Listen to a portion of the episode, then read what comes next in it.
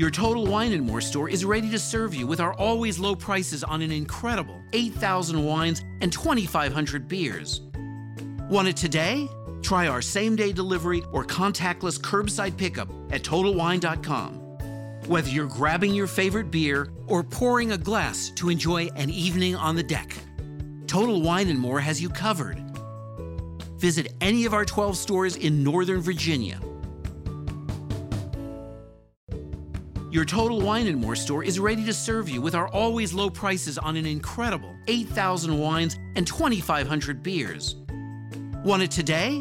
Try our same day delivery or contactless curbside pickup at TotalWine.com. Whether you're grabbing your favorite beer or pouring a glass to enjoy an evening on the deck, Total Wine and More has you covered. Visit any of our 12 stores in Northern Virginia. Welcome to the Indie Film Hustle Podcast, episode number 136. When given an opportunity, deliver excellence and never quit. Robert Rodriguez. Broadcasting from the back alley in Hollywood, it's the Indie Film Hustle Podcast, where we show you how to survive and thrive as an indie filmmaker in the jungles of the film biz. And here's your host, Alex Ferrari. Welcome, my Indie Film Hustlers, to a special Sundance edition of the Indie Film Hustle Podcast. I am your humble host, Alex Ferrari. Today's show is sponsored by Distribber. If you guys are trying to get your movies or feature films or even shorts onto Netflix, Hulu, Google Play, iTunes, Fandango, or any of the major streaming services, Distribber finally lets you in without having to go through a traditional distributor. And you keep 100% of all the revenues and your rights. So if you want more information, head over to indiefilmhustle.com forward slash sell my film. That's indiefilmhustle.com forward slash sell my film. The show is also sponsored by Hollywood Camera Work. If you guys are interested in learning how to direct actors and become a actor's director, Hollywood Camera Work has developed a amazing master course called Directing Actors. And it is almost 30 hours. And I've taken this course, and it is by far the most comprehensive directing actors course I have ever seen. So if you want to get access to this course, head over to hollywoodcamerawork.com and use the coupon code HUSTLE to get 30% off. That's hollywoodcamerawork.com and use the coupon code HUSTLE. So, guys, today we're getting towards the end of this special series. This is our second to last episode.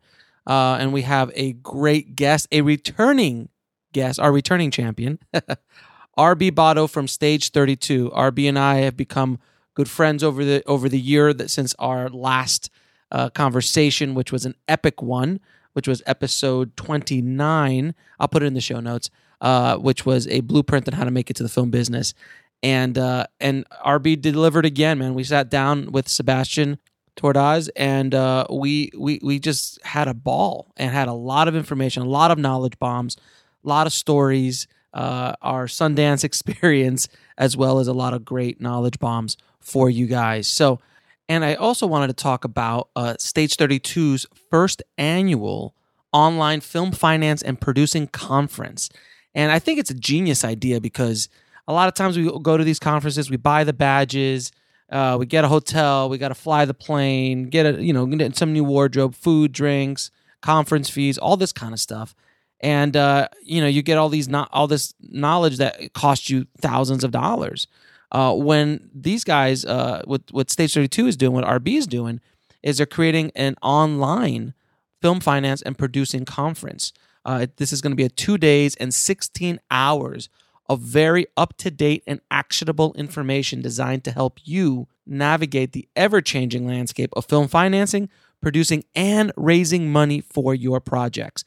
And if you guys want to get 50 bucks off the conference, just use the promo code HUSTLE, all caps H U S T L E, HUSTLE.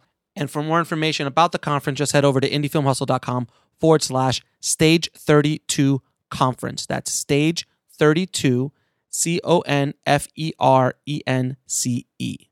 So without any further ado, enjoy our conversation with RB Botto from Stage 32. Hey, I'm Sebastian Twardosz. I'm Alex Ferrari, and we're here with the legendary RB Botto. Uh, or Richard Botto, but we, friends call him RB from stage32.com. How you doing, brother? Some enemies call me RB too. usually, usually with like another adjective or something ahead of it. But yeah, I'm doing well. How you doing? Good, man. How you enjoying the, the fest, man? It's been unbelievable outside of the freaking snow, never ending. It's been like 24 seven. I've been telling people it's like The. Shining, isn't it? It is like The Shining. it is actually like The Shining. Yeah, I'm expecting to find somebody like frozen by the side of the road. Right, or an, an axe an axe being wielded somehow. Yeah, yeah, no doubt. No, it's been the snow. This has been the snowiest Sundance I've ever experienced. And you've been coming here. longer than I care to admit. longer than I care to admit. I've seen a lot. So uh, tell tell the audience a little bit about Stage 32. Sure. Yeah. Stage 32 was launched in 2011. Uh, the best way we've been described, which was in a Forbes article, they called us LinkedIn meets Lynda. Lynda, of course, I'm assuming everybody knows what LinkedIn is. Uh, Lynda is sort of the biggest education site on the web. Um, LinkedIn ended up buying Lynda for 1.5 billion, so we were very excited when that comparison. That's a very good comparison. That's a very good comparison. we were very excited, and, and they actually made that comparison before they made that purchase. So that was even, nice. 10, 15% of that, you'd be happy. you know what? One percent. 1%, you're good. One one percent. I'm moving over here. I'm gonna hanging out in the High West Saloon every night. Yeah. No, so you know, we started this with 100 of my industry friends. I started as an actor. Uh, I'm a producer and a screenwriter, so I'm in the industry. Um, felt that there was a need or or a lack of a social network that um, spoke to just filmmakers and film creatives. And uh, you know, I was on Facebook, wasn't getting anything out of that. I was on LinkedIn, I was getting hit up by limo drivers and bankers. That really wasn't helping me in any way. Then bank, wrong type of bankers. And um, so I just started it in 2011 with 100 of my industry friends, and Like out of your house, right? yeah, and you know, built it, and uh, you know, basically went to the 100 friends and said, if you like it, invite five fellow creatives. And now today, five years later, we're a half million strong worldwide. Nice. Why, why do you call it Stage 32? Great question. So, Stage 32, I'm a big Orson Welles fan. And Orson Welles is kind of, history has not been kind to him, you know, No, from the standpoint that, yeah, like he was more of a dictator on set and he, you know, everything was his vision and he wasn't a collaborator. If you read a lot of books, there's one called Against the System, Mm-hmm. for example, um, you see that that really wasn't true. He was sort of a collaborator, especially on a movie like Kane, um, where he really worked with everybody and, and even all his actors, because they were all, of course, the actors that came with him from radio, and they, you know, they really collaborated on the thing. So uh, the old RKO 17, where they shot Citizen Kane, is now Paramount Stage 32. And so if you go to Paramount Stage 32, you'll see a plaque out front, and you'll see that they shot Citizen Kane there. So that's where Stage 32 came from. Yeah, because Paramount bought RKO Studios. Right. They, right. they, they were actually what is now considered Paramount Studios was actually two thirds of it was Paramount, and the western third of it was actually RKO. There you go. And you know, one of the other cool uh, movies that were, was filmed on Stage 32 was Chinatown. Yeah. So a little history. Never. Sound- Great, yeah, that's fantastic. so that's where it came from. Great, great, man. So, and you're also a, a screenwriter. I am. You write. You, you occasionally write in the middle of all the partying and, and world travel and Sometimes promotions. right in the middle of the parties. I'm right in the middle. You just stop while you hold on, drop the Yeah, Manhattan. and yeah, you just, just start. doing some dialogue. So, um, what's uh, tell us a little bit about your screenwriting and, and what's going on in your screenwriting career? Because I know there's a couple fun stuff. Yeah, it's been an interesting ride. I mean, I, like I said, I started as an actor in New York in theater, and then kind of got sidetracked because I started this magazine for a while, and then when I came back into Well, it- what's this magazine? Well, I started a magazine called Razor. It was a men's lifestyle magazine. It was national. It competed against um, uh, titles like GQ, Esquire, Maxim. At our peak, we had a readership of about 1.5 million. Um, it was a fun experience, but it was very tough for a single title publisher, especially in that environment. So when I got done with that, and I wanted to get back into the business, and by virtue of having that business, I met so many people in the industry. Um, I really want. I love the business side of it, so I kind of went back into more into producing than acting, and started writing a little bit as well. And I was involved in a movie um, that came here in 2011 called Another Happy Day, which was uh, written and directed by Sam Levinson, Barry Levinson's uh, son, and it was his first film. And it did very well here. It had uh, Ellen Barkin, Thomas Haden Church, Demi Moore. It had a really nice cast. Um, that got me a little. That's actually one of the one of the experiences that really pushed me to start Stage 32 because a lot of the people that were working on that film were in Michigan, where all the tax incentives were. And when the tax incentives dried up, they called me looking for jobs in LA, and I'm like, you know, I could help as much as I can, but it is a relationship business. You need to network, and they were like, well, how the hell do we network with people in LA from here? And that's what kind of pushed that along. The writing came right about that time. Um, I've written a bunch of scripts. A few of them, like most screenwriters, had their fly close to the sun and then crash and burn. Sure. But the Well, one you got representation too, right? I mean, Yeah, How did you get? Well, because how did you get representation? I'm proud to say that my representation and everything that I'm, I'm going to talk about about the screenplay really did come through Stage 32. What ended up happening was I entered a screenwriting contest uh, called the Creative World Awards, and I only entered. Con- I always tell people, just in case you're a screenwriter and you're hearing this, don't enter contests that that uh, that if it has to provide access for you if you do well. Don't worry about two thousand dollars and your fifteenth version of final draft. You know, enter things that give you access if you're going to spend your money and invest in yourself. And that's what I did. I entered contests that if you know you were a finalist, that you got exposure. And Creative World gave me exposure to a couple of agents who eventually connected me with people on Stage 32, a producer, a director, one of these directors uh, was really interested in making the film. He brought me to his manager, and his manager was David Greenblatt. He's sort of famous because he was one of the original founders of Endeavor. Endeavor. Yeah, David Greenblatt, Ari Emanuel, they're the guys that kind of, you know, the, the, legendary pimp move of going into Tom the, Strickler and Rick Rosen. Yeah, and stealing the files, not stealing the files, but taking the files in the middle of the night. I was literally there. When it happened.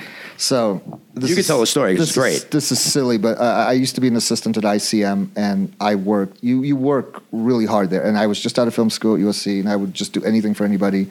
I, I did literally do the 12, 14 hour days, so I was often the last person there. But I was also extraordinarily naive, and I still am naive in many ways. But uh, I was really naive back then, uh, and. Um, uh, you know, I was used to taking a box home with me at night or whatever, you know, and I was, I was walking out and uh, there was one other guy there, which was odd because I'm like, you know, there aren't many people who stay this late and it was late. I don't remember exactly how late, but like yeah. the building was down. They were like cleaning and the light, a lot of the lights were out.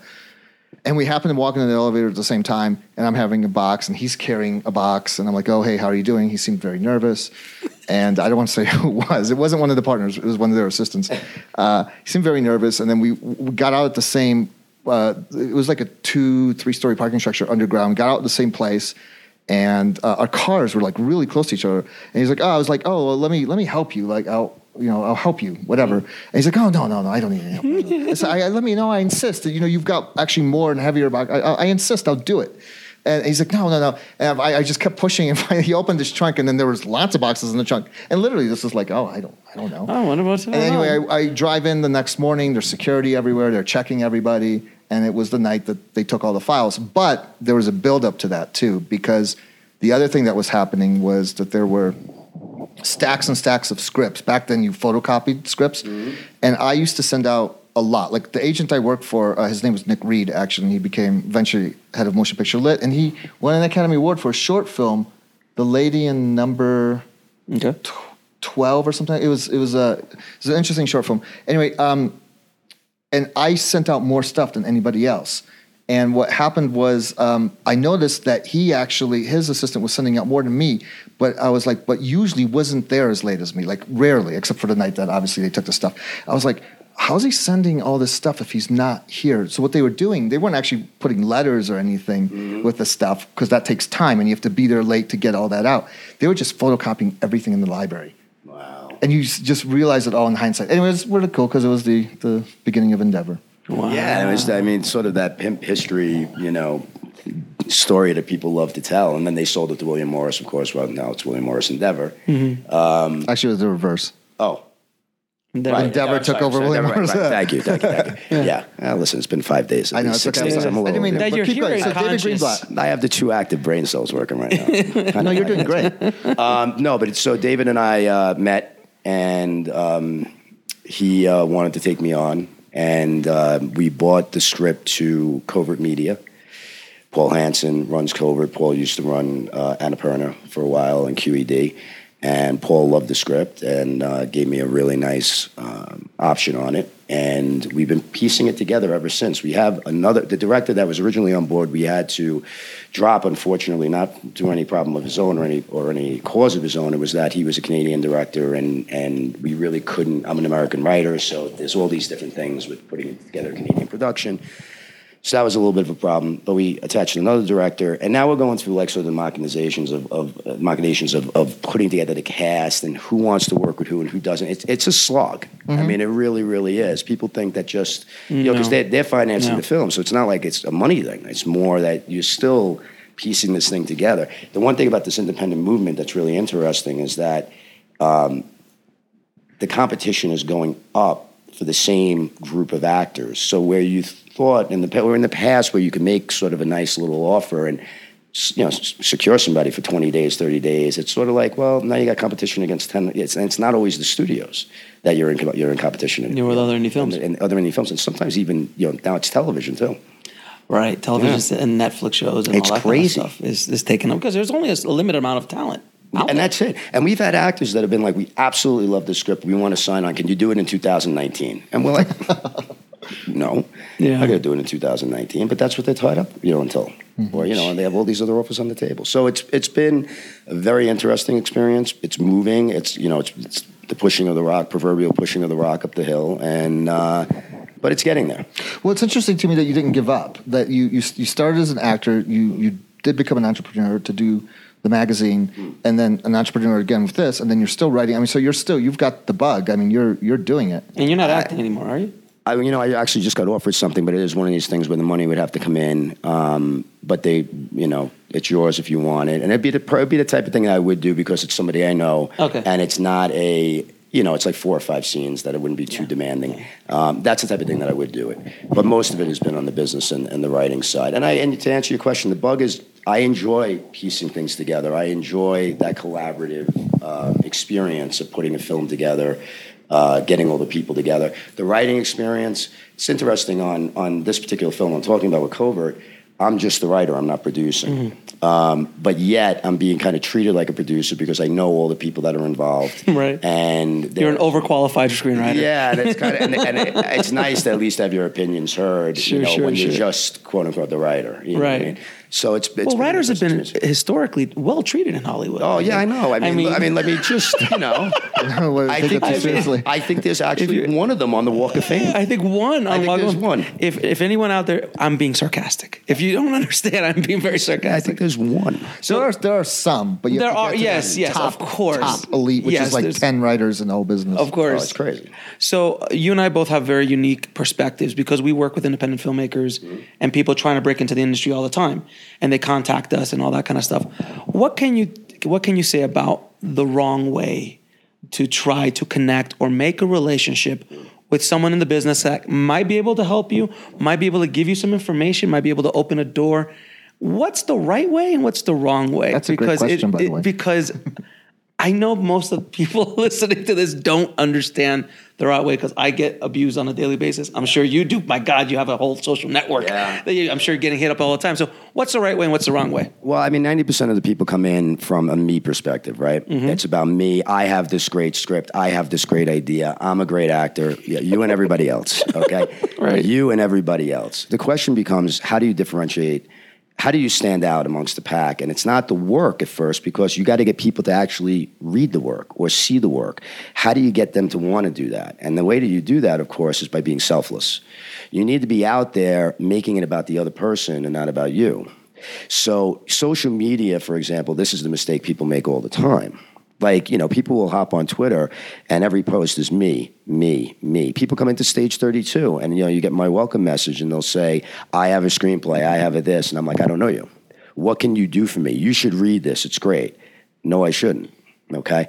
Or I love this is my favorite that I get every once in a while is, you know, people respond to the welcome message and they'll say, I can't, you know, I'm interested to see what this what what this can do for me in my career. And I'm like, Wow. And I'm like, it's not going to do anything with you for you in your career if you think like that. It's you get out. Look, this is the easiest way to put it. You get out what you put in with everything and in life and in, in this business especially.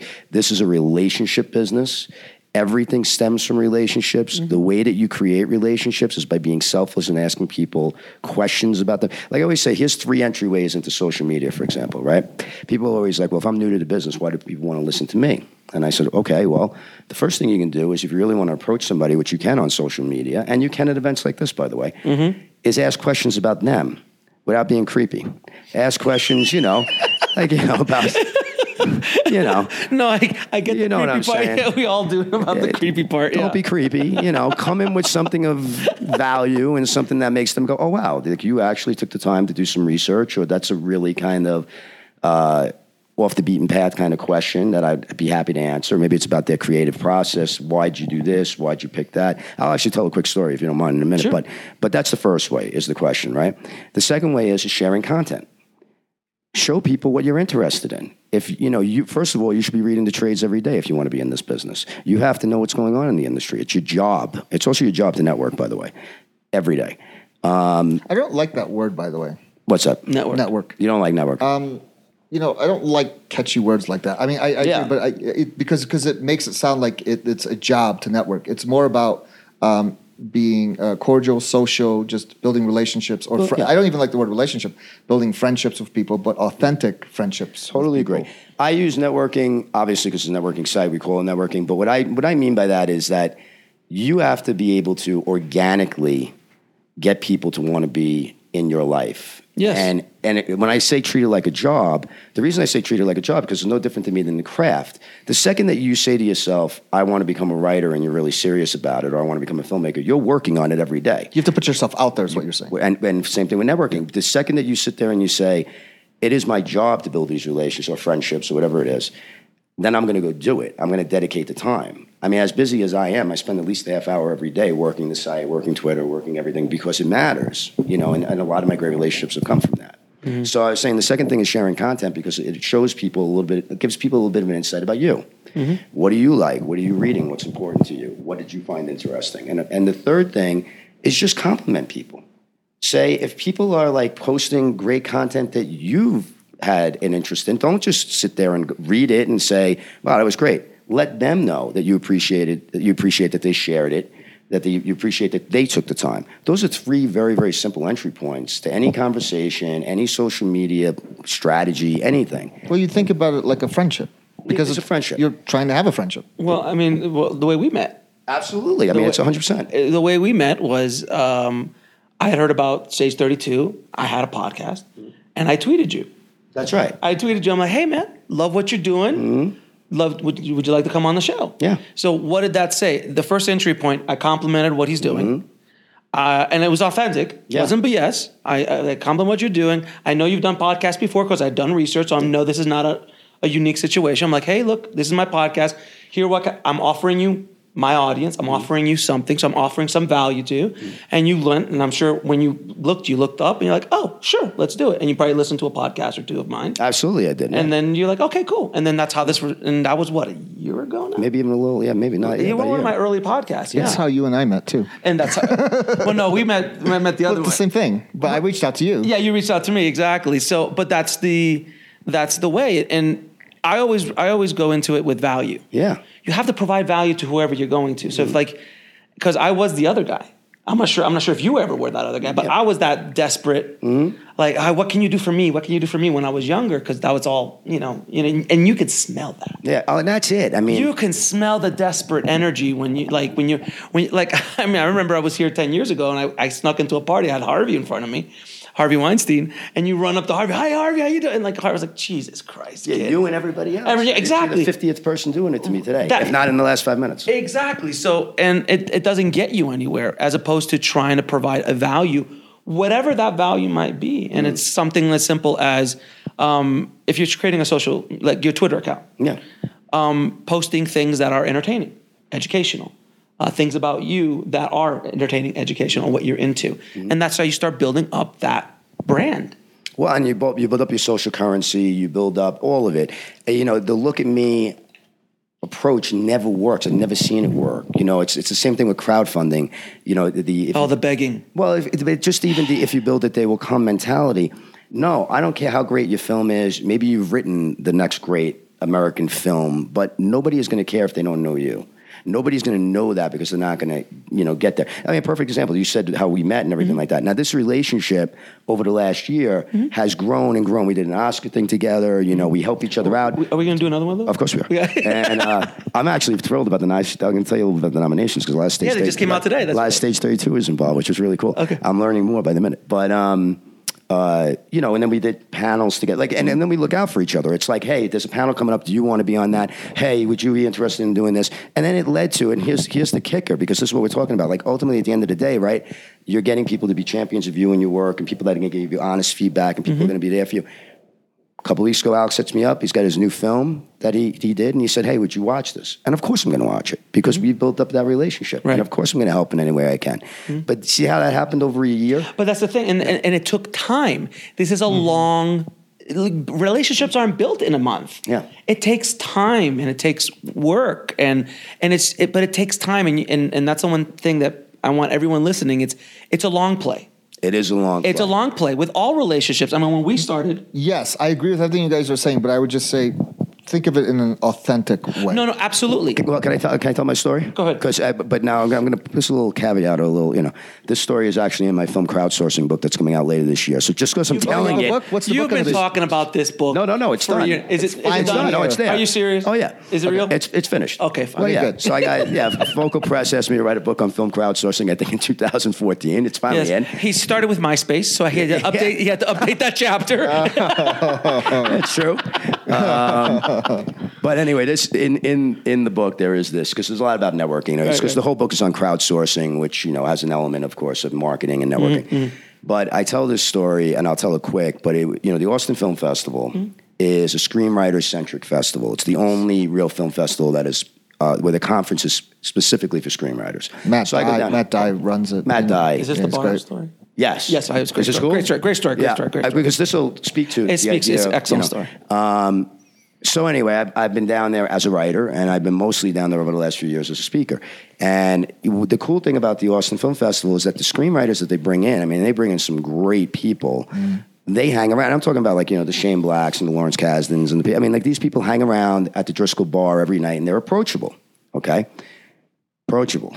Now it's all about approach, right? So one night, I'm not going to name who the, the director was, but he's won a bunch of Academy Awards. He's written some of the top grossing films of all time. He's also written some very small indies that did okay. Him and I had kind of forged a little bit of relationship over the course of a couple of years, and we were both sitting on a couch and uh, having a drink. And all of a sudden, like one of the conferences, one of the uh, panels let out, and now here comes all the writers into the bar. And he looks up and he goes, "Up, here we go." And he goes, and you know, this is a kind of caustic. You know, he's been around the business forever, so Yeah. there's that He knows certain- exactly what's going to happen. and he's got that certain level of cynicism that only comes from having so many years in the business. Like you know what I mean? It's like, but but but still wants to help. Yeah. And so he he stands up and he says, "Okay, here's how we're going to do this." He said, "One at a time. The one person comes forward, the next person stands at least ten feet back because he didn't want the people in line overhearing his conversation with the first person, right?" So I'm sitting there, and the first guy walks up, and I'm not even, I mean, right out of central casting with his swagger and his crap and his, you know, and he's, he Ego, walks, yeah. and you could see before a word comes out of his mouth that this is not going to end well. and it's just not. Or start well. Oh, it's Star Or Wars. so- be well at all, sir. It's not going to be well. Though. And the first words out of his mouth, he goes, "Hey, how you doing?" He goes, uh, "You know." So I wrote this. He didn't even say hi. Like he was like, you know, I said, "How you doing?" He goes, "I wrote this script." da, da, da, da," And and and and you and you and now the director. I mean, it was hysterical. He starts looking around the room. He's checking out Sports Center on the TV. He's taking a sip. He says to the waitress, he's like, while the guy's talking, okay, and the guy doesn't stop. He doesn't hesitate. Like, none of this is fazing him. It's, it's freaking incredible, right? And I'm giving the very short version of this, but he, at one point, he finally says, So what do you think? And the director went, Oh, I'm sorry. Were you talking to me? He goes, I, I wasn't sure. That whole thing. And he said, um, and he takes his, hand out. He goes, um, and he said his first name. And he goes, You see, he goes, You asked me if I'm interested in your script. He goes, I'm not interested in your script, and I'm not interested in you. Horrible approach. Who's next? So now this girl comes up. Now she didn't hear any of this, okay? And again, I gave the short version, the clean version of that, because it was a little nastier. Oh, but th- th- was there a little interaction there? uh, no, no, no, no. He was like He was completely stunned. stunned. Like he was stunned. Like I mean, he was like you know. Um, she comes up and very kindly says, "Nice to meet you." The whole thing. And the first thing that she asked him, she said, "Can I ask you a question about?" And she asked him about his biggest flop. It was an indie that crashed. I mean, really bad. And he said, she said, "There's a scene." with the actor and the actress when they're having an argument in the kitchen. She goes, and something just told me that maybe that was improv, or maybe you went through a couple of changes with that because it's such a pivotal scene. And he was so taken by that. He goes, first of all, he goes, that's amazing that you asked me that question. He goes, second of all, you're very astute because that was the hardest scene for us to film. He goes, I probably wrote it 30 times.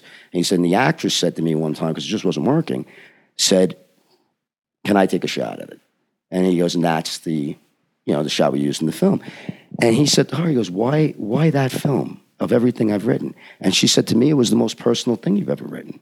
And they went into this whole conversation, and he said to her, What do you do? What do you write? Tell me about you. At the end of this conversation, making this whole long story shorter, he reaches into his back pocket and he pulls out a card.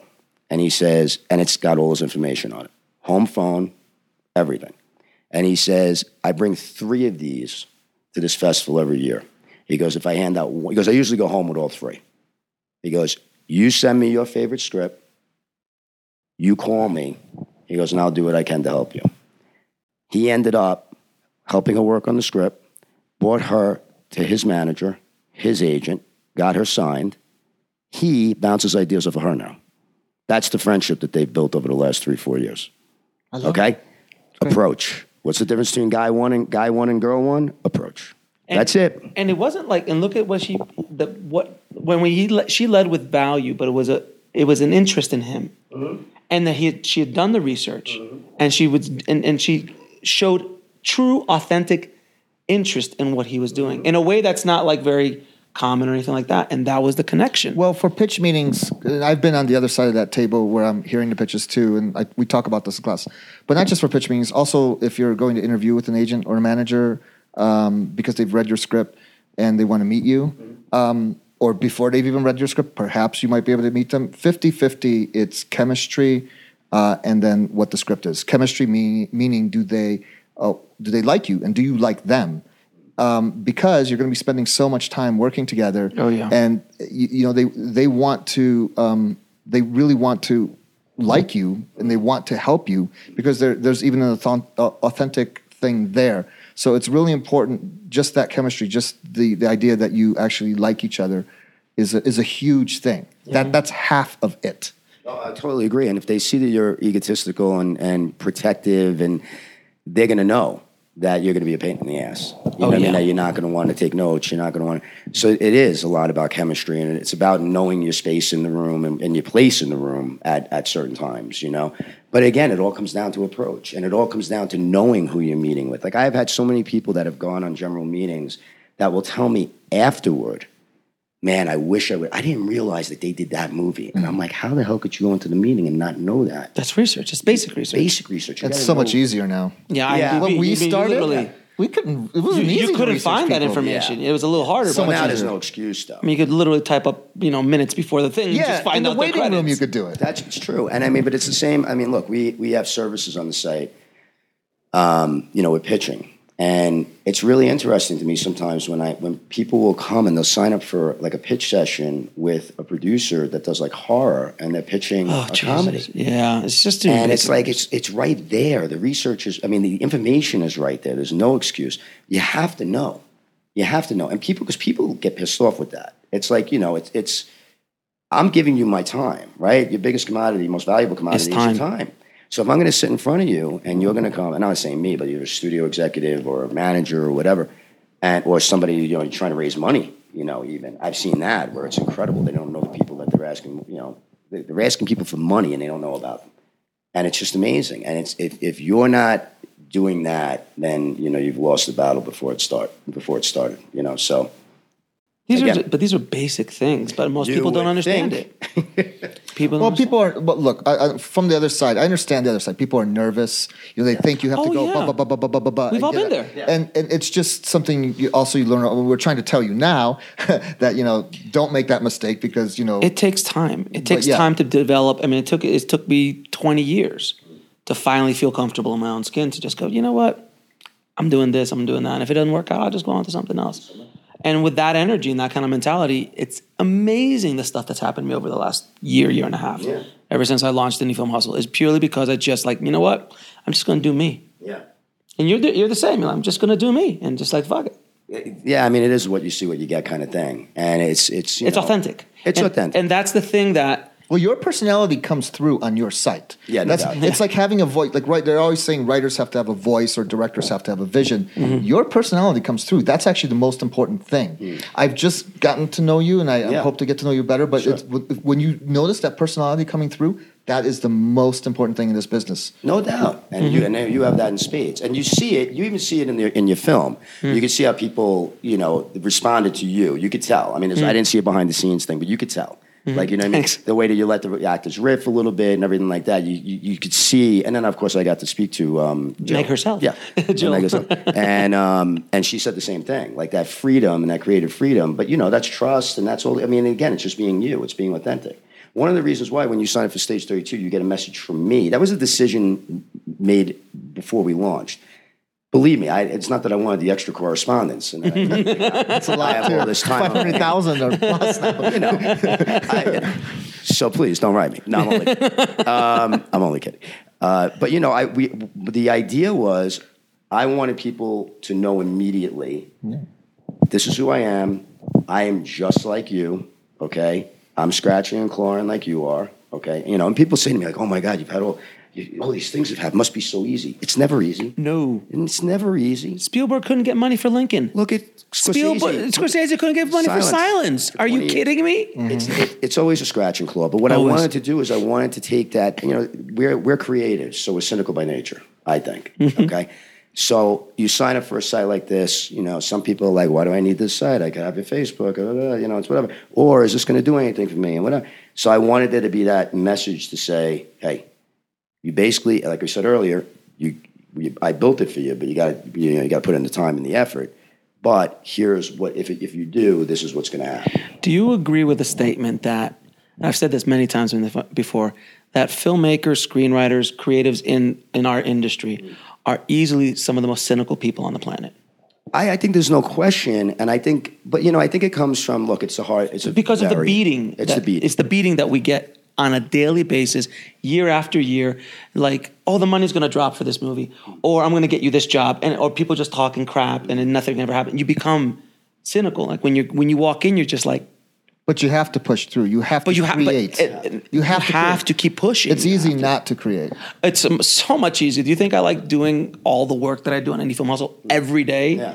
You know, yesterday we just put, I put out that podcast with Elijah Wood, and I'm like fucking like half asleep, and I'm just trying to like because I told my audience I was going to do it, Right. and I want to get it out there. I want to help them and all that stuff. It's it's not easy. I'm sure you're the same way. I can imagine the, the workload you go through with Stage 32, and trying to be a screenwriter, and trying to do all the stuff that you do. Yeah, no, it's insane. I mean, it's completely insane. It's overwhelming. And, you know, it is, you know, a lot of times 18, 20 hour days. And, mm-hmm. you know, but there is a a responsibility and a commitment that, you know, you've made to your audience in a lot of ways that you're going to, this is the quality you're going to provide, this is the information you're going to provide. Mm-hmm. But if you take that away, if you take the stage 32 part of it away and we, you know, stick on the creative side, I think the cynicism comes from a few different things. I think that some people, again, with, if they come in with this idea that they're fantastic and they've written a great first script, or that their filmmaking vision is unbelievable, Yeah. or you know they I'm going to win the Oscar next year. Yeah. right the acting yeah, and you know and, and if you come in with that kind of attitude, you're going to get shot down so quickly. Oh. The, the cynicism is going to even rise higher because you know, and then but then there's also this learning curve of being able to take criticism. Like you know, I even did this. I, I mean, I had the experience of reading scripts and seeing screenwriters and, and playwrights get beaten down, Mm-hmm. and I still, when I wrote my first screenplay and I got feedback, I was Mm-hmm. like, these people don't know. Are you kidding me? I'm a genius. I'm like, you know, how did all three of these people covering the script completely miss the point? These three people are idiots. I mean, it took me a while to sit there and go, okay, I'm not a freaking genius. My first script sucks. And I have to figure out a way to, you know, accept notes and, you know, and accept and parse and digest. Again, and that's a big thing in this business too. I also think that cynicism comes from the fact that too many people that are just starting out count on their peers at the same level. So mm. it's good to network with peers at the same level because you never know who, you know, no connection's a bad connection in my mind. Okay, you never know. and they can help you do things. You never know, and they can help you do things. But I see screenwriters all the time, for example, and I see filmmakers do this too, and I see actors do it with their reels. They'll go to like we'll u- I use screenwriting so often. I'll use acting as an example. You know, if you're just starting out and you're building up your reel, and you're showing that reel to somebody else that's just starting out, and they're sitting there going, "Oh my god, it's brilliant." You know, but meanwhile, it's like eight minutes of you doing one monologue, and it, you know, with like trees in the background or some shit, and you know, and and you're like, "Oh, it's great." I've seen You that know, one. Yes, it's good. It's good. It needs to be edited by seven and a half minutes. Yes. but but it's you know, but it they that is a problem. So like I've seen threads on stage thirty two, for example. We just had one recently on the screenwriting side. And it was this big argument about how do you invest in yourself? Because I talk about this all the time. And mm-hmm. people are like, well, I don't have money to spend on notes. I don't have money to go get headshots. I don't have money. And I'm like, well, wait a second. Think about all the stuff you spend money on. Do you buy Lattes? $5 lattes every day? Are you out with the boys or the girls partying three times a week? Okay. Buying new clothes, you You're this, buying a car. whatever. What are you doing? What are you sacrificing to get yourself in a position where you can get the proper feedback and the proper information to shorten the path and shorten the road, as opposed to going to your peers? Because you know all these people in this thread were like, "Well, I have screenwriter friends, and you know they they tell me, and I'm like, have they has Sold anything, anything? sold anything? Have they had anything option? they repped anything? Well, How many scripts have they written? Well, they're on the first scripts too. Okay. Well, It's the equivalent of asking your mom it is the equivalent. for, hey, what do you think of my movie, mom? Hey, what do you think of my script, mom? Oh, It's not you, and that is honestly some some great advice because when you are starting out, you show, I mean, you show your short films to your friends, Mm. And all of them are just like, even if they're in the business or not, they're like, oh, that was really great, that was really great, That's Yeah. re-" and then you submit to twenty festivals, and all the festivals like, yeah, not so much. Like, so much. why are these guys all missing the point? Yeah. Where you have a relationship, a mentor, or someone who's a bit ahead of you in in their pro in their journey that can give you that advice. Well, this cycles back to where you guys started. You have to pay it forward. No doubt. Oh yes. Oh my God, no doubt. Absolutely. Kevin, Kevin Spacey said it the best. If you, if you've reached the top floor, it's your job and your obligation to send the elevator back down. Yeah, it's true, And it's very true. And that's what you were saying, where you have to give something. You have to want to give people something too. So yeah, it's important for people as they're moving up to help people who are behind them. Well, Yeah, and it's also important though for people on the ground floor because you can get back even even if you learn something. Like I said, or if Yeah. you see an art, somebody Yes. posts an article that you like, go share that article. Put good out there. Yeah. you know what I mean. Let other people see it, and you know, there's there's a way to there's a way to be involved all the time. Mm-hmm. There's something for you to be doing all the time. Um, there's a place for you all the time. It's just that some people sometimes feel you have two types of beginners. You have the beginners that are very, very anxious to find those mentors and understand that. And then you have those beginners, like we were talking about, that feel like they know best. And, you know, the, but, and I see it all the time on stage 32 because I see the people who accelerate and I see the people who end up selling stuff or putting something into a festival and it does well and everything. And those are the people that came in humble they came in looking for advice. You know what I mean? Looking for people that could help them, but they also gave. You know, they were they participated. Can you talk about some of the successes of Stage Thirty Two? Well, yes, I can because Well- it's Oscar Day. and we have uh, it's awesome. I have one uh, Stage Thirty Two member. He's a producer. Uh, he has two nominations. He is nominated for Toni Erdmann for Best Producer, and he's nominated for My Life as a Zucchini for Best Animated Film. Awesome. Um, another uh, par- another Stage Thirty Two was also a producer on My Life as a Zucchini he had uh, the one that the first one I spoke about had four films in competition this year at Cannes. He won for Elle at the Golden Globes. He has been instrumental. You talk about giving back. He has not only hired a bunch of stage 32ers throughout this entire process. Um, he mentors where he can. He was instrumental in us being at Cannes, being part of the Next Pavilion, which is the the whole uh, emerging uh, tech and uh, entertainment companies. Um, he's been fantastic, but he's a perfect example of a guy that's you know at the top of the mountain that gives back all the time. Uh, we found out as of right now, I don't still we're still getting the counts. Thirteen other Stage Thirty Two members are either nominated or worked on films uh, that are nominated. So that's pretty cool. That's insane. Um, yeah, I mean we have we've had so many success stories. And do you have a do you have a screenwriting com- contest? Yeah, we have. Yeah, we have a few of them. We, we do a couple like? of fellowship. Again, our screenwriting contest in the beginning, I was reluctant to do them at first until we had the relationships that I wanted. So our our the first one we actually did was a horror one, and the reason we did that was because we had great relationships with horror producers. Mm-hmm. And uh, the top three finalists are in production on um, on their films. They all got deals and Is this the Blood List? This was we did it with the Blood List the first year. We don't do it with them anymore. Oh, anymore. yeah, okay. Although I think it's no, it's not called the Blood List. It's the Search for New Blood. It might- it might have yeah. changed. But the first year we did it with them. Um, our our main one has been fantastic. The- you know, it's a, we have one with that has a fellowship attached to it as well. We've done some other genre ones, but we only do the genre ones if we're really working with people that are you know really anxiously looking for that material.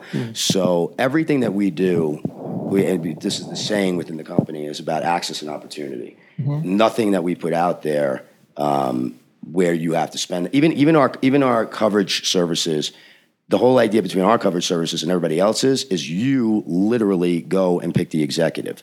So you know exactly who's covering your script. You know what like if you have a sci-fi we have a list of people working in the sci-fi space. You can go pick that person and then you have the option to have a phone call with them which is incredible Well, two of my friends actually work for you, I think, and they, they were executives in the business, and also one was a really good writer. One which I think Charlie Charbonneau has worked with. oh you. yeah charlie's great And then um, who was a writer on various Kevin Williamson shows, like Yeah. the originals, things like that, and um, and also uh, Jason Murch. Oh, Jason. Uh, Jason was right, but Jason's a great guy. Yeah. a great guy. And Charlie, both of them are also educators for us. So not only listening to pitches and not only doing the coverage services, but we They've also been in the business. yeah. I mean, we also offer all education, and the mandate for our education is that you have to be working at it right now. We're not going to provide you with dated material. We actually just launched two uh, online conferences. We're doing a film finance conference and a screenwriting conference, two day events, completely online. And the reason why again, I get to speak at a lot of these things. And I feel like I speak on panels sometimes, and the people that are on the panels with me, you know, they did it 20 years ago. And I feel like, you know, you spent all this money on airfare, hotel, the new wardrobe, you know, meals, drinks, and, and of course, a ridiculously priced badge sometimes. I mean, I was on one screenwriting panel. I literally, I it was, I, I, it was four guys. I swear to you, none of them have worked in the business since 97 and they're putting out advice about the business today. but they're not in the business But and it's not and it's not Relevant. it's not relevant. And I actually was sitting there silent, and, and the moderator is a very good friend of mine, and she, you know, I, she says I've never seen RB so quiet. He hasn't like I was a half hour, I hadn't said anything, and I and she was like, "What do you have to say about all this?" And I was like, I had to make that choice at that moment to be that guy. to be that guy. Yeah. But I felt like I looked out in this audience and I saw all these people like, you know, looking at me and they had spent all this money. I knew what they spent. Mm-hmm. And I said, with all due respect to my fellow panelists, I said, everything that these guys have said, not relevant, not not not a part of it. I, and you could hear a pin drop. serious. Oh, You could hear a pin that's drop. definitely- from space. And what like- So what happened? What this is good. So, so, then- what happened? So they all were like, "Well, why don't you tell us?" And then Big they were like, "And what have you? And what have you sold?" And I'm like, "Well, wait a second. And then we got into it. And Oh, and then everyone's like, "Oh, I got my money's worth." yeah, Yeah, right. That made the panel better all of a sudden. One of the guys won an Emmy in 1975. God bless him. God bless him. But TV today is not TV in 1975. Jesus Christ. It's not three networks. It's, you know what I mean? Right. So it's like, you know, talking about how to break in as a TV writer, I'm sorry. from night from yeah, you know, All in the sorry. Family was fantastic. yes. I mean, you know, I think he won for like the freaking Rockford Files. Yes. God bless him. I mean, God bless him. I hope to have one one day. I Yeah. mean, he's got one more than I have, but it's, you know, what is going on right now. So, again, everything that we do on this site has to be like people like Charlie, people like Jason, they're in the mix, they're doing it right now. I think Charlie actually sp- taught an eight week lab for us. Um, and that's the whole idea is to have the education be right now. To have these panels be right now, and then you know we also do a lot of. I don't want to make it sound like everything we do is um, money related either, because we do a lot of free, um, not only free education, but for example, we did a um, uh, a deal with the uh, St. Petersburg Film Commission. Great guys. They used to run the Sun. Well, he used to run the Sunscreen Film Festival. He has passed it off, um, but he runs the, the the film commission. And we were talking to Ken, and he was like, "We should do something." I actually have a budget where I can uh, give twenty thousand dollars to a film a writer director to come down and make their short. You know, the, the short has to be written. It has to be takes place in, in St. Petersburg. So, mm-hmm. you know, they could just change the location to want to write something new, and we'll give them twenty grand to shoot, five grand to put up the casting crew, and we'll distribute it to the festivals and stuff like that. We'll we'll try to get it out. Excuse me. Well, I don't what the hell that was. Um, no, season. We got to try to get that. That's out. okay. Elijah Wood could get away with it. Yeah, yeah. Elijah, Elijah did the same thing. I actually, I actually think it was High West Bourbon. Uh, yeah, but anyway, um, so we uh, we're we're now in the process of picking that film, and JT Mollner, who had a film here last year called Angels and Outlaws, and this is a perfect example Yeah. of somebody doing it Yeah, and yeah. giving Hold on. back. We went to him and said, "What would you think about mentoring on set for a week?" This young director, and he said, "I'm in." So that's one example. You know, you'd be surprised at how many, and I know you know this well, Oh, yeah. how many people in the industry are so willing They are. They give. are actually. Be- they're just not asked. They're not, and they're honored to be asked. They're, they're just not. You'd be surprised at Oscar winners and and guys who've been in the business and have just just killed it. They're never asked. They're No. like, hey, would you like to teach a course? Hey, would you like to lecture? Hey, would you like to mentor somebody? Yeah. They're, it's amazing. It is amazing. It is, really and it's also amazing how many people. Like one of the other things we got approached on, um, or approached to do recently. I was speaking at AFM, and, and I got done at the panel, and this guy rushed the stage, and he says, "I have to talk to you about a co-European uh, film commission initiative." And I was like. "The Heck, is this guy talking about? And it turned out that it was this really, really cool idea that he had where he works with all the European film commissions. They are looking for material, but they're looking for material to join forces on. They don't want to provide all the funding. They want to shoot, you know, maybe it's France and Sweden, maybe it's this and whatever. So again, we offered this for free.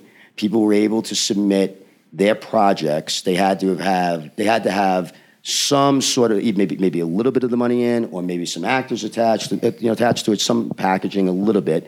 And then what we're doing is we're taking six of these uh, filmmakers or producers down to South by Southwest.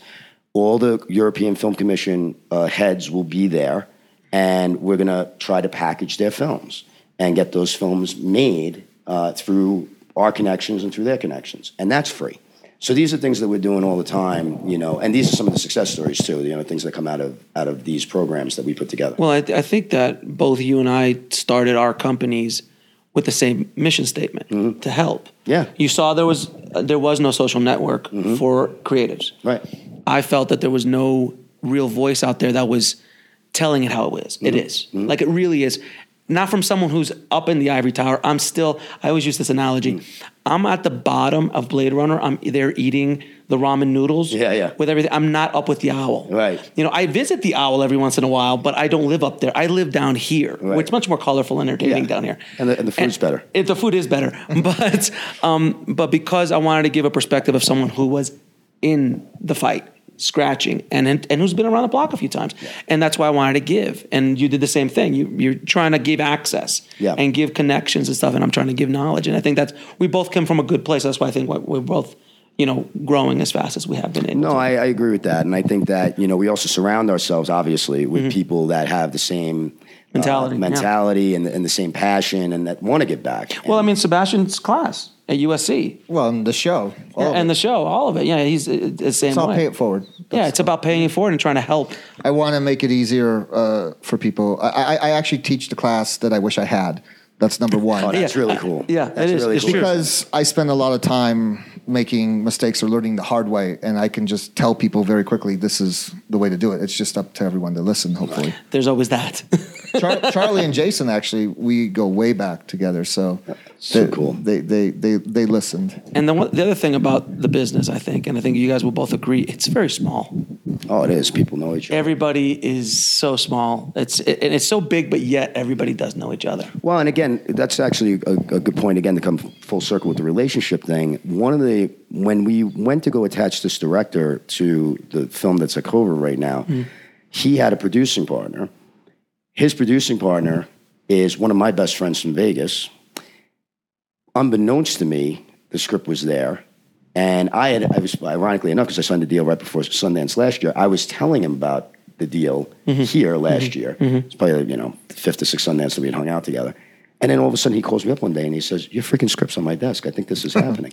okay? Friendships and relationships. And then, you know, we had to go to bat for one another because there were other people involved. Well, that's the saying, other yeah. thing. It, it it it does take time. Like you can know a lot of people. I, I mean, I've kind of been in the business for a while. I know a lot of people, but it's still hard, and it takes time. You still need more than one person sometimes, and, and you just have to be Man, patient. Is that true? like I actually did. I really wanted to meet you, and um, uh, it, it, it's happened, you know, Mm. and you just have to stay in it long enough and just keep pushing. Take the rejection. There's often a lot of rejection, or sometimes it's that silent no, you know. Yeah. Because everyone's is Hollywood's busy. really and it's not always just it's a really good purposeful at that. rejection. you know, it takes time to get people on board to make things happen, and Yeah. so somehow it got to him, and got, and now he's on board because it takes more than one person sometimes to to make things. Work. Isn't isn't it true that Hollywood gives the best FUs on anywhere? Well, they kill you with kindness. It's just Kindness. Amazing. I've never, you know, New York different. They'll just tell you straight Oh, up. right to your face. They're like this sucks. Why, why are you in my office? Yeah, yeah. totally true. You know, we're going a different direction right Yeah. now. It's not you. It's uh, a, you Yeah, but that's what I'm saying. It's a full education of how to navigate this business. It really is. Like you know, the first time that I got it, it's not. It's it's really good, but it's not for me. I went back ten times and said, "Well, why not?" And and finally, this guy said to me, he was a producer, Dude, and he finally, like- no, he finally said to me, he goes, "Listen," he goes, "You seem like a really nice guy." He goes, "And and the writing actually isn't bad." He goes, "So I'm going to give you a lesson, Uh-huh. okay? Somebody says to you, it's not for them. They don't want to make it. let it go. Let it go. Go to the next person until you get." Here, It's, yes. it's for me. you Well, I agree on that. You know, because it's interesting. People always ask, like, why did somebody pass? Like, uh, and and really, um, the whatever reason they give you isn't the real reason anyway. A pass is a pass, basically. It doesn't matter. Uh, and it doesn't matter. The, the, the point is, if they really loved it, then they would start talking to you about it. And everyone's going to pass for different reasons. It's often subjective, or maybe it's business or this or that. And so it's not like you can figure out why somebody's passing and then go and rewrite it, and then hey, and then they'll pass for another. re- You can't do that. A pass is a pass. Yeah. Um, but things can still change. They come around. This is why I'm going to go back to that Sheldon Candis quote. Sheldon had a film here called um, Love, L U V, uh, at Sundance, and he, he said this thing. It's called. He said, "No is only no for now." Uh, a great and, quote. and I think that's true because sometimes people say no because they can't. They they you know you you think somebody can help you because they're in a certain position. Like they've had produced movies at Sundance. But that doesn't mean that they can produce yours right away. So they might say no. But um, maybe somebody you get it to somebody else that's a friend of theirs and now they both happen to agree on it that no can turn to a yes. That's what I was saying. Like it, it takes time because it usually takes more than one person. There are very few people that can just greenlight something. And even if they're passionate about you you know, agents get no's all the time. Agents here know more than anybody because they represent all these clients. Like, you know, agents at major agencies have, you know, might be surprising to know like 75 to 100 clients each. They hear no constantly, right? So it's it's it's it's difficult and it just it just takes time. You just have it's perseverance, meeting a lot of people, you know, helping a lot of people and it, it, it will eventually happen if you can stay in it long enough and just kind of find a way to deal with um, the hardship along the way. Well, and that, and that speaks to what you were saying earlier about the endurance part of it, and you know, you got to stay in the game. It really does only take one yes, and the reasons, like you were saying, Sebastian, the, the no's are it could be anything. I mean, it really can. It could be the material's not connecting. It could be that I don't do movies in this budget range. I don't see. It, could be a million. It could be a politics at the place, at the uh-huh. po- production company, at the. St- it could be a million It things. could be anything. You can't. It's out of your control. It, and it's out of your control, but what is in your control is, and that's why I love what you call it indie film hustle, because Yes. it's the hustle. And you know, that's another thing I get all the time. As soon as I signed with, with David, people were like, "Oh, you have a manager now. You must. This is so great. Now you just get to go right." And I'm like. "Are you out of your freaking?" Do your mind?" hands hurt from counting the money? Yeah, I mean, well, it's not even. It's not even the kind. It's not even the money. it's Right, it's right, the. right. It's the. You know, he's concentrating on one project. right. I have to be out there pushing my other projects. I still have to be out there making relationships. He's not out at parties saying, "Hey, you got to meet." Well, let me call him. Well, he has other guys he reps too. You, Yeah, a couple big guys too. Well, yeah, he's, he's rep Shane Black since '84. He, he he he sold Lethal Weapon, so that's how far back he goes. He's like Yoda. he is. He really is. Like he'll tell me things, not just uh, You're like, wow. yeah, like wow, like master. You know, half of them don't make much sense. Sorry, David. No, no, no, no, no. no. Not now, but in ten can actually- years. years. that- You can read about him. He's in that new CAA book, uh, Powerhouse. They mentioned him Yeah, there, and I think yep. he's in the mailroom too. You can read about. Oh, he's. I mean, he's such an interesting. He's a legend. He's a legend, and he's an interesting cat. But you know, David will say to me, like, you know, when when we first got interest on uh, the End Game, which is the script that's at Covert, he said to me, he goes, look, he goes, you're, he goes, I know you hate this. He goes because you're not a producer on this. He goes, I know you hate this. He said, but your job here is done. Okay. you need to keep going writing or getting out there and networking, getting out there and pushing and getting out there and making your contacts and mm-hmm, mm-hmm. figuring out. He goes, no, I'll help you figure out what, if you think that this script is ready where it might be able to go. He, but you figure that out too, you know? And that was, I, I, I've been around it long enough that it wasn't so eye opening, but it's interesting to he, see other people's uh, or hear other people's perspectives on it and people like, oh my God, like, all I want is a manager because then it's just going to become so easy. I'm like, no, you work twice as hard, really, in a lot of ways. You're going to work twice as hard. Can you talk a little bit about the, the myth of the agent and the manager? Mm-hmm. Because so many people think the second they get an agent or a manager, Mm-hmm. it's it's it's easy. It's easy. You could just go. Yeah. And the one thing I've realized with agents and managers, but more agents than managers, is that you need to.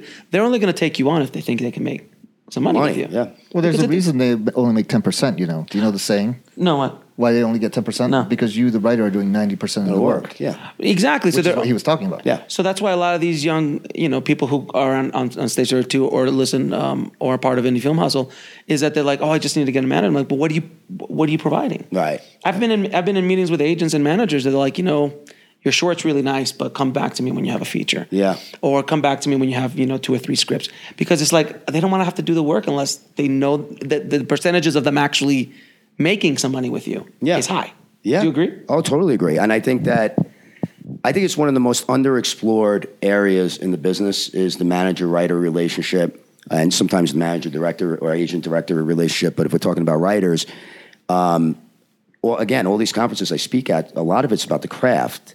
And there's so much on the craft, and, and you can drive yourself nuts. You really have to know the business. So, again, part of the reason we're doing this online conference, we're calling it the, the craft and business of screenwriting. And one of the panels is the manager uh, writer relationship, because, again, I just feel like it's completely underserved and, and underexplored. But here are some of the myths, okay? One is that this idea that you have to, the first offer you get, that you have to take it, that the, that the manager, uh, that you work for the manager, basically. Like, you know, like it's, it's this deal that like, oh my God, like I'm, I'm being, I have attention on me. Like, you know what I mean? So like, of course I'm going to sign with whoever. I passed on three managers. I had three offers. I passed on all three of them. There was a reason for all three. One, for example, was that they wanted to pigeonhole me, and I felt like that was a little it was a little early for that. I know you're supposed to write in your niche and everything. I have my own opinions on that, but I felt like it was a little early when nothing had been optioned or sold. Okay. Um, another one kept talking about where I fit in her roster, and I was like, shouldn't the writing be the writing? Wh- Why is it where I fit? You know what I mean? That doesn't make much sense to me. If you think you could sell me, you could sell me. Okay.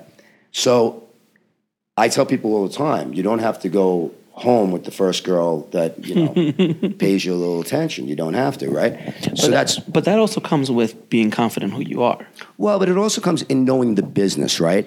What is this person that, like, for example, like I've had writer friends that have been like, I signed with so and so, and I'm like, well, who is this person? And I Google them, and you know, they were an actor, an actor, or an actress, and now they're going to go. But what have they done? Or I'll say to some, you know, they're like, ah, I don't know if I want to sign with them. I'm like, have you gone to their client list and ask them?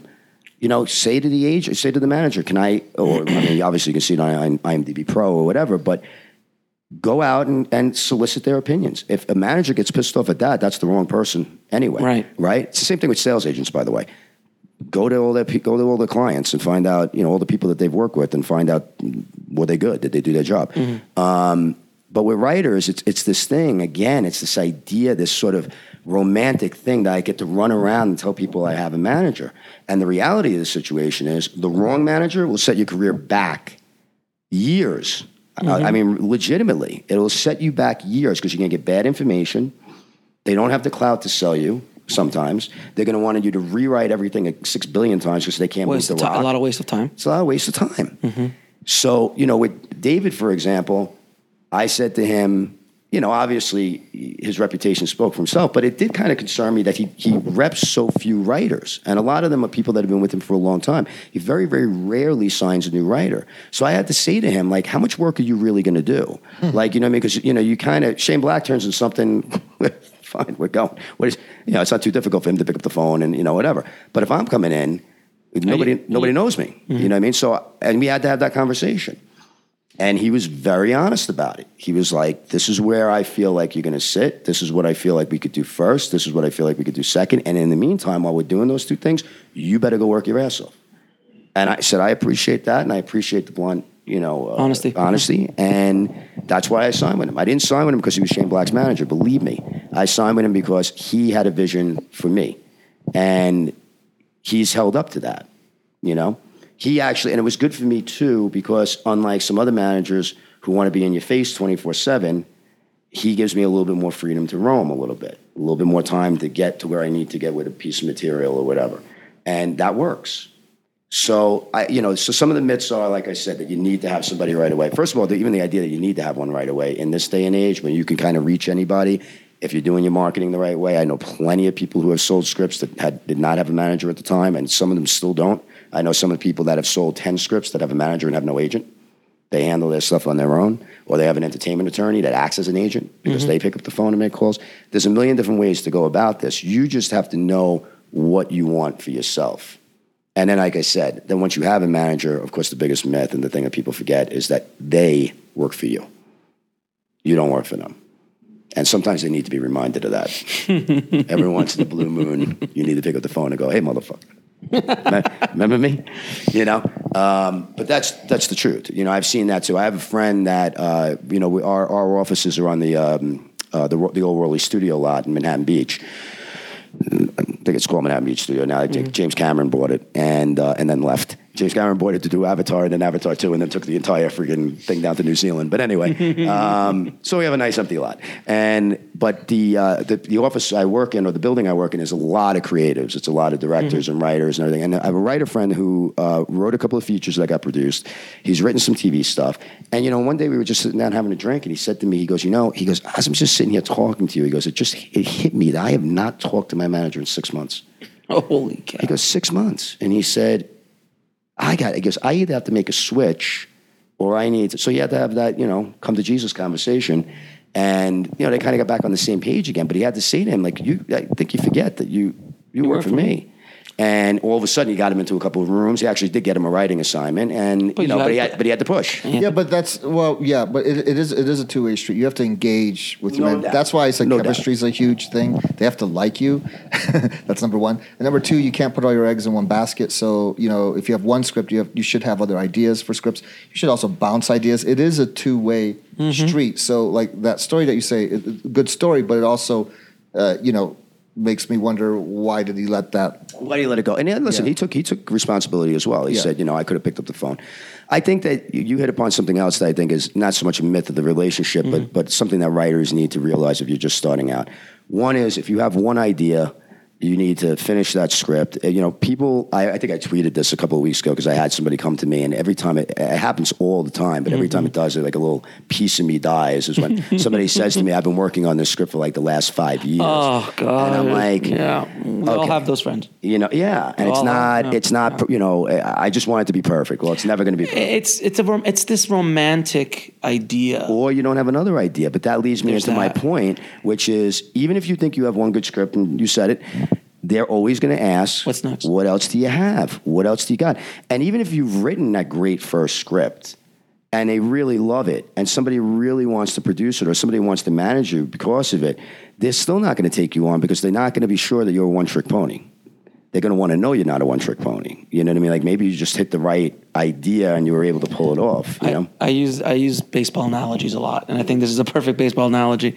Uh, you get that one script, that's your one swing up at bat. You might hit a home run, Mm-hmm. Right. But the game's still going. That's right. So you better have a couple more swings in you. Right. Now you can hit singles with those swings. Right. You can strike out. Right. But you got to have other swings. If not, the game is over. Yeah, you need to have. Right? I mean, legitimately, you need that. It's a great one. I mean, legitimately, you should have you know three or f- I think at least three. Three three scripts. three scripts. Not ideas, because we all have, have ideas. I, I think three is where you know three is. Well, nice. ideally, I think also you should be maybe if you can, because life takes its own courses. You know, you know, write two scripts a year, ideally. Yeah, yeah. if you can, yeah. But but I, mean, I think what I'm saying is before you go out, even like you Oh, know, yeah. and, you know, and try to even get a manager to engage with you or whatever. I think you should have. I mean, could you get away with two? You might if you've written something really fantastic. Um, but ideally, probably three. Well, then you got to put yourself out there to the contest. Like Austin, we mentioned, is Mm-hmm. great. Nicholl. Uh, actually, one of my friends won it, which was cool for comedy. Oh, actually, a couple friends, another one for sci-fi. You know, Nicholl Fellowship, Blacklist, Mm-hmm. Slamdance does a really great genre one. Um, they're they're very you know Script Pipeline. There's there's, there's a few. The one that you mentioned. Mm-hmm. It, they they you have to put yourself out there. Yeah, as long, and that's investing in yourself. Yes. And again, it has to be that it provides access. You know, if you win or if you're a finalist. You know, one of the things we do with all our finalists, for example, is they their log lines get sent to all the executives. You know, but the, the winners, of course, the actual finalists, you know, they get put in front of everybody. Uh, we fly them out, we get them in front of everybody and whatever. But just if you make the finals, you get your log line exposed. And we've gotten plenty of reads off of that. Plenty of people have said, I want to you know, request that script, I want that script, I want that script. It really is all about having that access, and it's about investing in yourself. It really is. Now, the other the other thing I want to talk about real quick is a lot of stuff that we talk about is about getting access and and, and going to those decision makers. In today's world, um, I come from a point like with This Is Meg. I didn't wait. Right.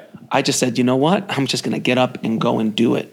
Uh, and there is that. There is a place for those kind of things. Like if I'm going to write a script, I'm going to write a script I can go make and get attention that way, and not wait for somebody. Because you know, you and I, all of us know that waiting could be years. It could be years. Absolutely. And when I went into the making of This Is Meg, I'm like, I don't care if it's good, bad. I'm just going to make it, and we'll see what happens. And things are starting to come out of it. Do mm-hmm. you agree with that? Like in today's world, that you could just go and go make a short.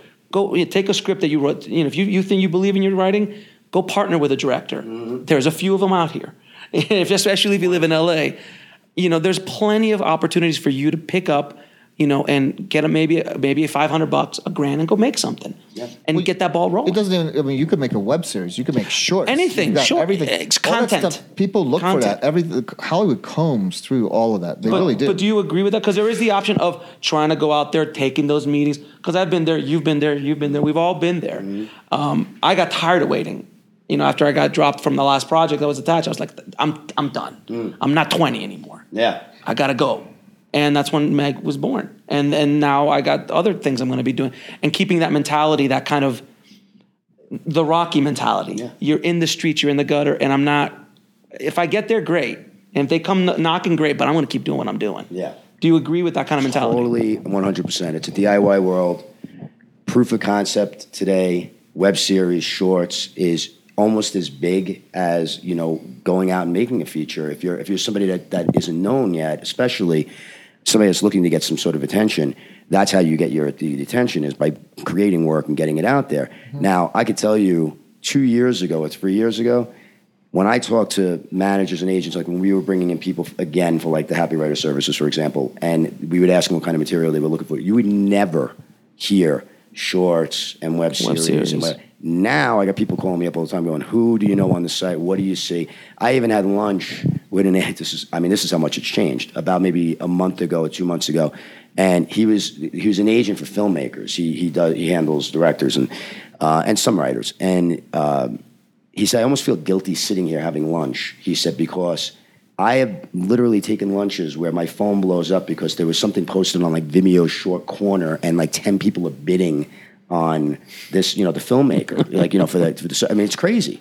But everybody, with all the content that's being created, all right, when we had 466, I think, original shows this year on Yeah. television, okay, where we have you know, live in a world where Whiplash wins Best Short at Sundance one year and comes back the next year and wins Best, you know, Best Film, you know, for a feature, uh, and that somebody actually gave them money, Bold gave them the money, and you know, say, okay, if you want to make it as a feature, you can, and that paid off. When we live in that kind of world, you have no, excuse. and when you can pick up your phone and, and film something, and Tangerine. You know, you know, all day, you there's no excuse not to be doing it now, and if you're sitting there complaining about the process, then you're not doing anything to help yourself. You're done. You know what I mean? If you're complaining, you're done. Yeah. It's just it's too difficult of a business. You get you gotta you, you can't complain. You just gotta But again, how do you how do you draw attention to yourself? How do you stand out? So this is where we started, right? How do you if if if 500 people sign up for Stage 32 a day, okay, every single one of those 500 people are looking to do something. They they have a goal. Okay, they're there to either be seen, mm-hmm. they're there to raise money, they're there to find projects to put money into. Mm-hmm. E- Everybody has something they're looking to do. The question becomes right there: How do you stand out from the other 499? What do you do that's different? And part of that process, like, is everything we talked about earlier, the approach and how you handle your, you know, your business and your networking and all that stuff. But the other part of it is what are you creating and what are you doing and what are you, how are you standing out in that way? Who are you collaborating with? Like you said, you're a writer. Well, okay, you have a half million people on the site. A lot of them are directors. A lot of them are posting in the job section saying, hey, I'm actually looking for material to put something together. It's not going to be high budget, it's going to be a few thousand dollars, but let's do it together. Well, go do it. Mm-hmm. Get involved. You know, one of the beautiful things, in a way, about one of the cool things you said about what, you know about the success stories, and I went right to the Oscars and all that. But I'm going to tell you one that I found to be fascinating. There was a composer who uh, lived in Florida. She's gotten 21 gigs off of Stage 32. She, a producer in India and a filmmaker in India, came to her and said, you know, would you score? I would like to show you. And This is human trafficking short and whatever. And she came to me, and I, I'm, you know, I'm very selective, and I don't have a lot of time. So it's like, you know, about what I produce, what I get involved with. But I said, you know, this is really kind of interesting. And he had like, I think he had a cinematographer, I think from Denmark or something. So he was an Indian producer, filmmaker, composer in now in LA. He's originally from Florida. Me and this other guy from somewhere in Europe, and um, made this really great short. And we all kind of banded together to help get the little bit of money that needed to be brought in. Um, and, you know, get the, the, people for post and everything like that. That's a huge success story to me. And this is a filmmaker now off of this short. He's gotten offered a whole bunch of things. He's won a couple of film festivals with it. And it's that that's powerful. But he he asked. This this is happening. You know, my favorite story. This isn't a stage thirty two, but it, it, it it's what you Well, I'm leaving then. No, no. but my favorite story. There's this web series. It's uh, Bat in the Sun, and they do superpower beatdown where they have like Batman versus Darth Vader. Mm-hmm, mm-hmm, things like that. Okay. Mm-hmm, so I know Aaron. And, I know those um, guys, yeah. And I and I asked him. Uh, I said, you know, who does your visual effects? Because if you see Batman versus Oh Vader, no, I saw. like what the it's gorgeous. 10, 10 million plus Well, views. First of all, concept Batman versus It's Darth Vader. I incredible. mean, that's I said, badass. who does your visual effects? You know, who? How, how many people? Are, He said, well, well, it's me. First of all, I'm doing it because he's in a lot of them. My dad, and uh, his dad helps him tremendously. And he said the third person is um, we we found this guy just through the net, and he does the visual effects. I said, okay, well, well, who is he? And he said, well, he's in the Ukraine, um, and he's in a wheelchair, and uh, he just got so deep into working on effects and stuff because that was his outlet. And they found each other through the net. And that's how that's the guy that does his visual effects. I'm like this is incredible Mm-hmm. that this is happening now that you, you across that's why I world. the idea like international boundaries.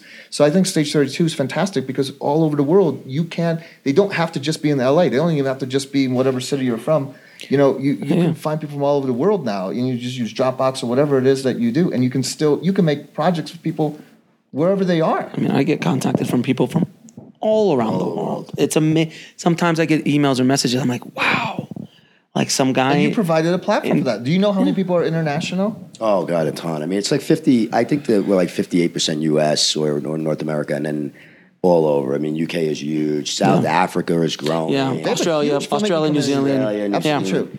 But you know, here, but you know, you made a great point, right?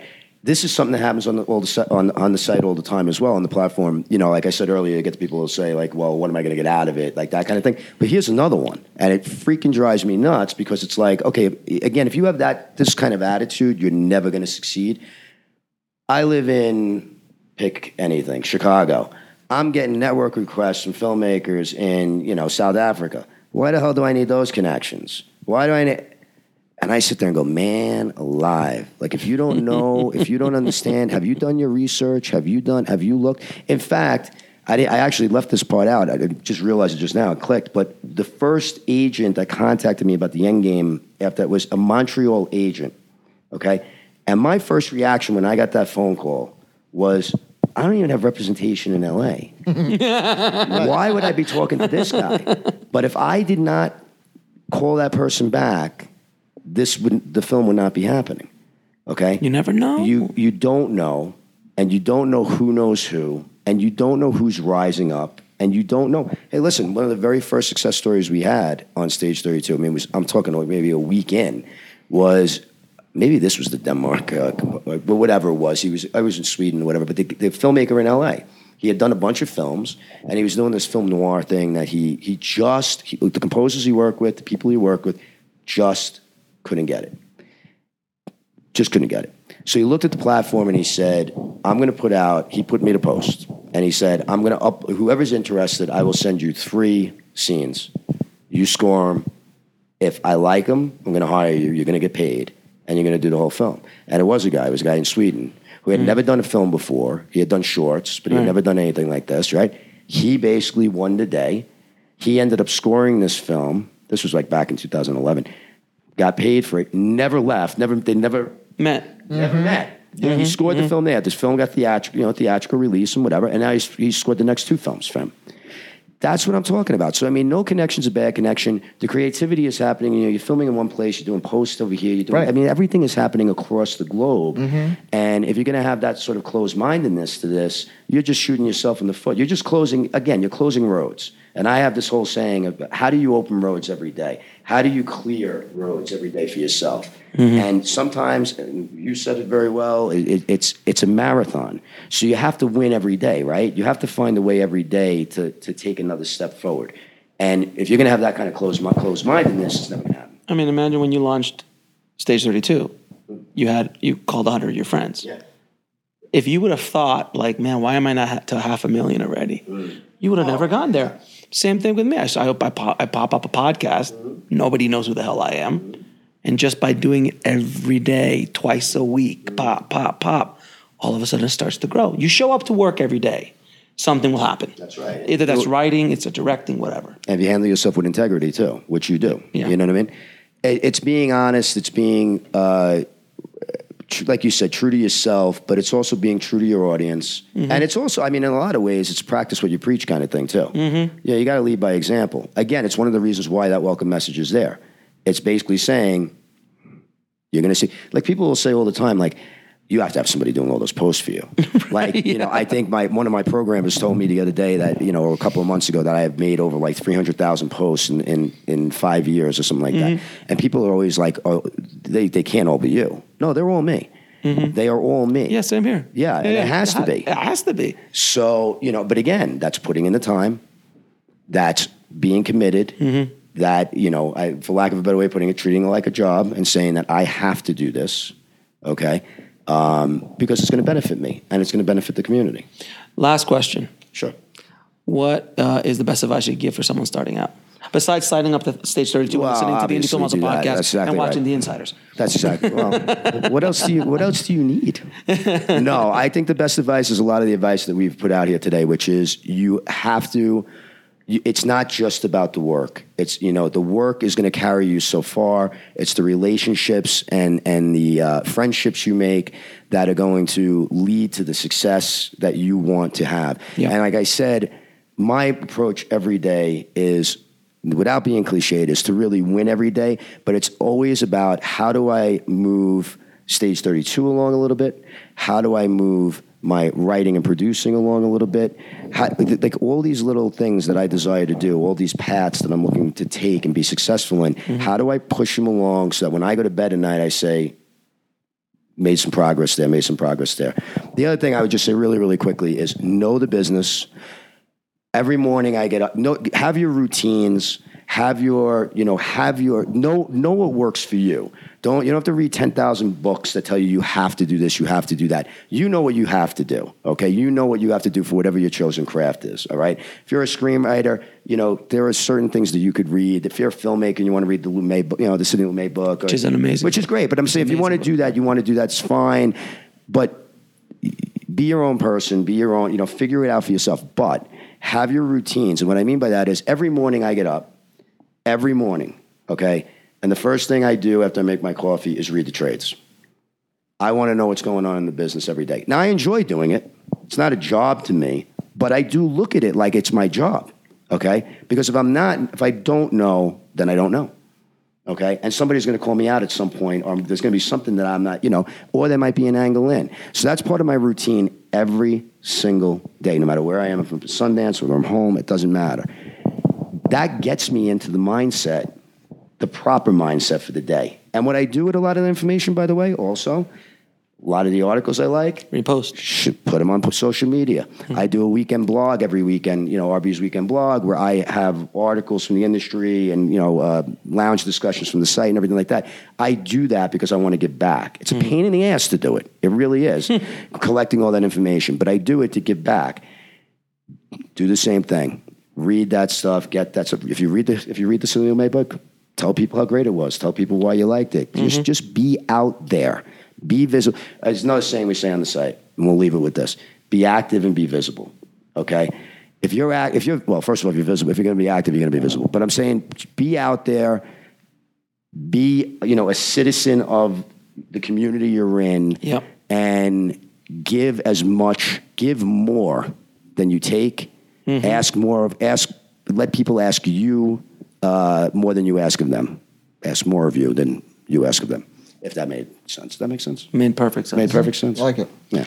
Thank you, sir, so much for your time. I know you're Thank a you for busy, having me. busy man here at Sundance. Yes. Well, no, this is a thrill, man, and you know I love everything that we do together. So, and and this is a pleasure. So, Thank you. I'm- I'm really happy to Thank you, man. pleasure. Pleasure. Got it, man. Thank you, guys. it's always a pleasure to have RB on the show. You know, he is on the the pulse of what's going on in the indie film business and in, in the business in general with Stage 32 and having half a million um, members on Stage 32. And if you guys haven't checked out Stage 32, definitely give it a shot, man. These guys have, they're basically, a Forbes called them the LinkedIn for um, filmmakers and for creatives. So actors, directors, um, writers, and so on connect. And there's a lot of people that you can connect with you network and and just you know meet other people who are doing what you're doing. It's pretty uh pretty amazing. I'm a member of it as well, so just head over to stage32.com for more info on that. So guys, it has been a whirlwind Sundance for me. Uh, I I created all of these all this content with again very big shout outs to Sebastian Twardosz for helping me uh, put this whole thing together, and also Adam Bowman from Media Circus PR, which uh, you know, without them, we wouldn't have been able to do this. So thank you guys so, so much. If you want to get more information on Sebastian, just go to sebastiantwardosz.com. I'll put it in the show notes. And also um, mediacircuspr.com if you're looking for public, uh, you know, a publicist for your film, getting the word out, getting interviews, getting press for your movie. So thanks again, guys, so, so much. Tomorrow will be the last one of the series. And then I get to rest for two or three days. and then I'll start my normal routine next week with some cool interviews. I've got some really cool interviews uh, in the in the bank that I'll be uh, giving you guys out, and some cool topics I'll be talking about as well. So if you want to get links to anything I've talked about in this episode, head over to indiefilmhustle.com forward slash 136 for the show notes. So keep that hustle going, keep that dream alive, and I'll talk to you soon. Thanks for listening to the Indie Film Hustle podcast at indiefilmhustle.com. That's I N D I E F I L M H U S T L E.com.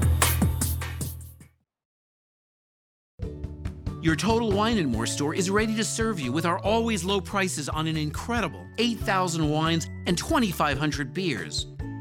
Want it today? Try our same day delivery or contactless curbside pickup at TotalWine.com. Whether you're grabbing your favorite beer or pouring a glass to enjoy an evening on the deck, Total Wine and More has you covered. Visit any of our 12 stores in Northern Virginia. Your Total Wine and More store is ready to serve you with our always low prices on an incredible 8,000 wines and 2,500 beers. Want it today? Try our same day delivery or contactless curbside pickup at TotalWine.com. Whether you're grabbing your favorite beer or pouring a glass to enjoy an evening on the deck, Total Wine and More has you covered. Visit any of our 12 stores in Northern Virginia